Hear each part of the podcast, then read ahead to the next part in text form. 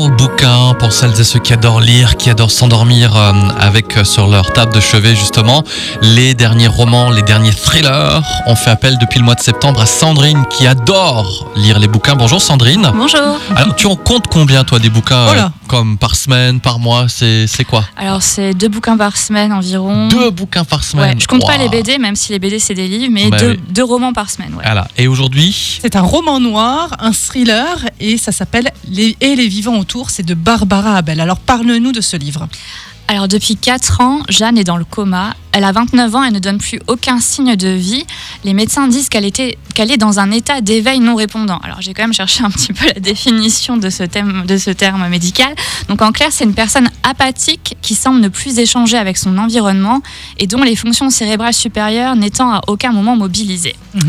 Donc les médecins préconisent d'ailleurs depuis plusieurs mois l'arrêt des soins, mais la famille ne le voit pas de cette oreille. Ne le voit pas de cette oreille? Je sais pas si Ne l'entend pas de cette oreille. pas de cette oreille. Oui, parce qu'avec l'oreille, on pas de cet entend en général. Hein. Tu le vois pas de cet œil, tu le sens pas avec le nez, quoi.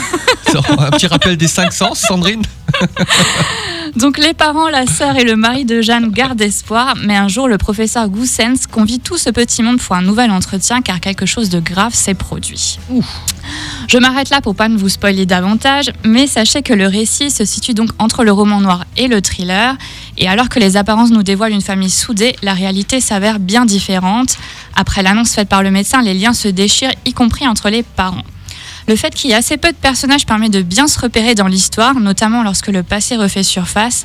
Le suspense est présent durant une bonne partie du livre, la tension est palpable et l'on apprécie les nombreuses thématiques d'actualité abordées par l'auteur, à savoir l'euthanasie, les convictions religieuses, l'avortement et les violences faites aux femmes. Je peux vous certifier qu'il est dur de lâcher ce roman tant l'on a envie de connaître la vérité et ses conséquences. Et tu m'as Ah, vraiment ouais. donné envie de l'ouvrir déjà ce roman. Ouais, Barbara Abel et les vivants autour que vous retrouvez bien sûr à la médiathèque de Sarreguemines aussi. Tout à Et fait. tu nous mets tous les détails C'est sur déjà sûr. le de- site internet. Super. Sandrine, merci beaucoup. La bouche, ça sert à Mangez Très bien. Mélodie.